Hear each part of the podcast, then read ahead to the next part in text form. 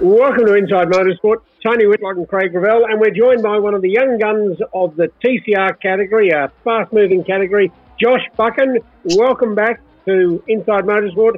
And uh, after a, uh, well, not highly successful, but a mediumly successful Bathurst 12-hour for you, a six-hour rather, uh, event for TCR. Yeah, um, as big a surprise as anyone, really. Uh, how how well we went. Um, it's actually funny. I, I kind of called the success of it uh, after the Phillip Island round. I obviously won the Tasmanian round, which is great. Uh, then Phillip Island was as close to a disaster as you could possibly define. So I figured that Bathurst round three was probably going to be somewhere in the middle. Uh, and finishing eighth after race one, I was pleasantly surprised that my uh, patternry had come off. So, uh, yeah, to back it up with a couple of podiums in race two and three, uh, I was I was wrapped. Really, really happy, and, and the team deserve uh, every bit of silverware they got that, that weekend, along with Bailey, who, who did even better again. So great great fun was had. You've been uh, with the Barry Morcom owned Hyundai team for two years, or was it three? Yeah, second year now. Uh, a limited time was had in 21. Yeah, that's right. I mean, um, the deal for me to join the team came together at the end of 2020. So obviously, Will was going to uh, resume um, for the 2020 season, uh, and then obviously the apocalypse dropped, and you know things didn't quite go to plan. Uh, and then, yeah, in November of 2020, I got a call from a contact of mine at Hyundai uh, Australia who basically said, "Hey, you should give Barry a call," and um, gave him a ring on really uh, nothing, no, no great lead, and then two months later we were at the first round in Tasmania. It was pretty surreal, and I kind of just figured it might be a race or two, and here I am, second season, three races in, and they still haven't got rid of me. So um, either they like me or I haven't done too badly. So I think, Josh, your, your humility is a bit overwhelming because I'm sure it's a, it's not the fact that they like you, it, nor have you made major mistakes and spilled coffee on Rob Benson's book or anything like that. I think it's got quite a bit got quite a bit to do with your skill behind the wheel and and that uh, you appear to be now maybe we're mistaken, but appear to be somebody who works pretty hard at what he does. Yeah, look, I um uh, I, I thank thank you for the kind words. Um, and I, I actually buy Rob coffee uh, and spill it on myself. When I took a coffee to him recently, I pretty much ruined the interior of a lovely Hyundai. Um, so that's on Benson. But um, yeah, look, uh, I I do work hard at what I do in the car. You know, I'm a big believer that the biggest setup change you can make in a car is the torsion behind the wheels. So um, I, I'm a bit of a driving nerd. I'm a bit of a car nerd. I kind of live and breathe it. If anyone wants to talk about cars, that's pretty much, uh, you know, that's a bubble for me and that person for the next, you know, 45 minutes or, or hour. Um, I could talk about it, read about it, listen to it all day long. Um, and yeah, like I've never really expected the game to give me anything. So when it has, I've usually tried to take it uh, as best I can. And um, look, I've I've done I've kind of I wouldn't say I've exceeded my expectations in the category, but I've done what I think I my skill set has um, sort of presented, and yeah, the, the next step is to win a title, and, and that's that's what's on our eyes for this year. Tell us what what you did before you were in TCR. So. Uh, directly before TCR, I did uh, Australian Formula 3 in 2019. Obviously, 2020 was a bit of a weird year, and I, I raced quite a bit, but not no, no full season, obviously. Um, uh, so I, Formula 3 was the category I did previous, uh, and then Formula Ford before that with uh, Paul Liston in Sydney, um, who d- design and build their own cars. I was with them, and still am with them actually. I, I, I still drive their cars now, um, and I will do again until they stop asking me. Uh, but I joined them again just on a phone call, kind of from nowhere, from a suggestion uh, in late 2016. Um, before that was just you know your normal karting. I never really had a budget to uh, really travel and chase big titles, but I was always fast. I always raced really good guys.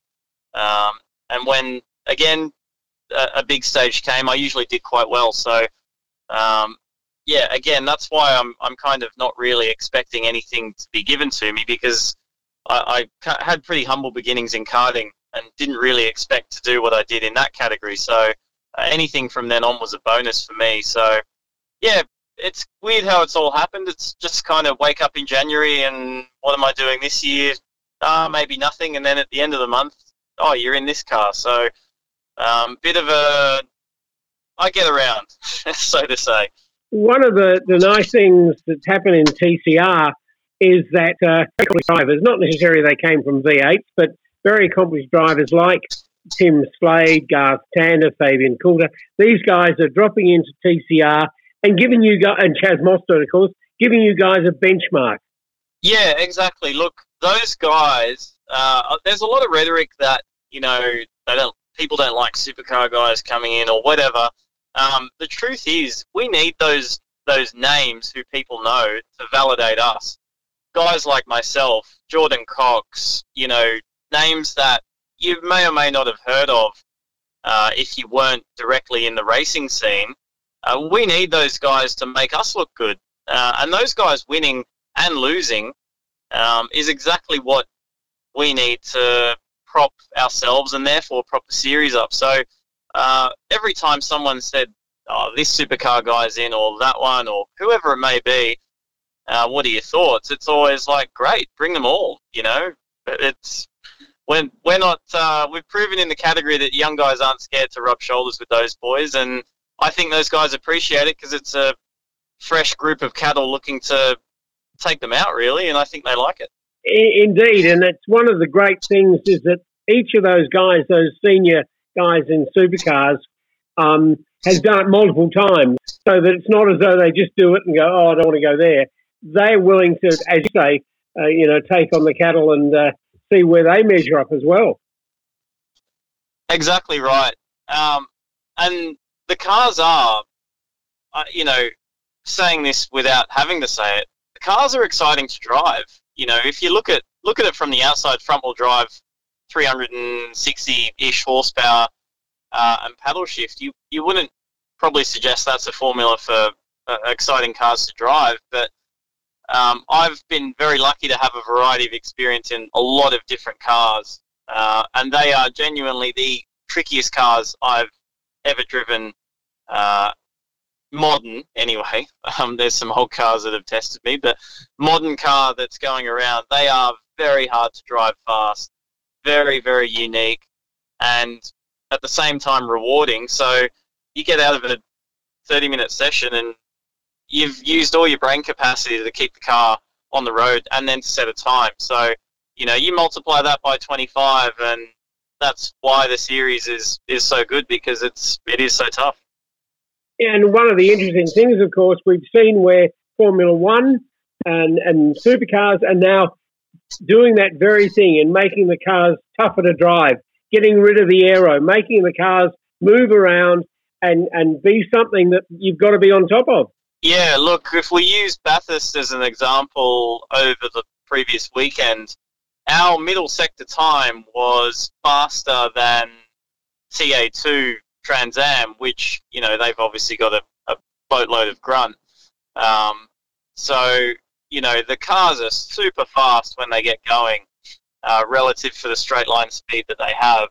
And look, it, it is, it's, it's tough. They're not meant to be easy. Um, and usually when you come in after a session, the, the harder it was to drive, the further up the order you are. And it's amazing how much lap time there's found by kind of just pulling your finger out and having a go. So, yeah, I think that's what people want to see because the attitude of the cars, you can see when they're being pushed. And, you know, motorsport's a visual sport. That's, that's what that's what fans and that's what I personally, as, you know, um, a fan myself, wants to see. I was going to say, I, I remember vividly John Cleland at a two litre race at Bathurst in the press conference. I was sitting sort of about two feet away from him, in front of him, asked him about driving the two litre cars as they were then uh, in yep. TOCA um, versus driving a V8 at Bathurst. As you may not know, he competed many years with Brad Jones there and, and loved it every time. Yeah. And I remember asking John Cleland when I asked him the question, he sort of looked around. I said, What's the difference between driving one of these two litre cars versus a V8? And sort of a, around, you know, who's looking at me sort of thing. And he says, Well, at every corner in the V8, it's like an accident's about to happen. But in the two litre car, you get on one of them and you chuck it, chuck it to the other side.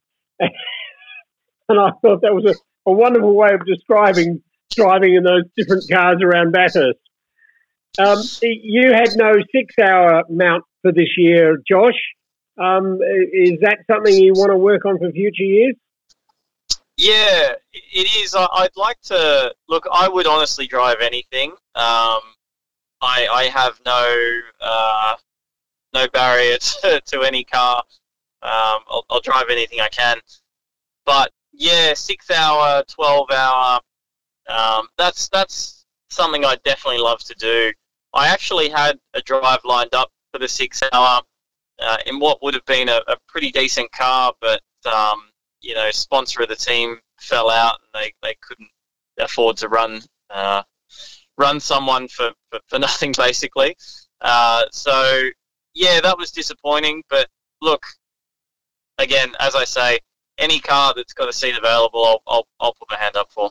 Well, we hope you do get that seat. I know you'll be getting ready for Sydney Motorsport Park next. Is that your next TCR event? Yeah, that's correct. The end of next month. So uh, probably the Hyundai's strongest track on paper, um, and obviously track that where I got my first couple of wins in the category at. So going there with high hopes. Uh, I I like the venue. Um, I'm eagerly anticipating it. All right, Josh. Well, thank you very much for joining us on Inside Motorsport. We wish you all the very best there. I know that uh, I'll be catching up with you probably at Sandown. That's your next uh, Southern event. I look forward to uh, catching up with you. And don't forget to um, give Robbie Benson a kick in the shin. Not literally speaking. no, thanks, Tony. I will, mate. He'll uh, he'll know it was you. Don't you worry. um, all right, thank you again for Josh Buchan uh, from the Hyundai team, and all the very best to uh, here and beyond.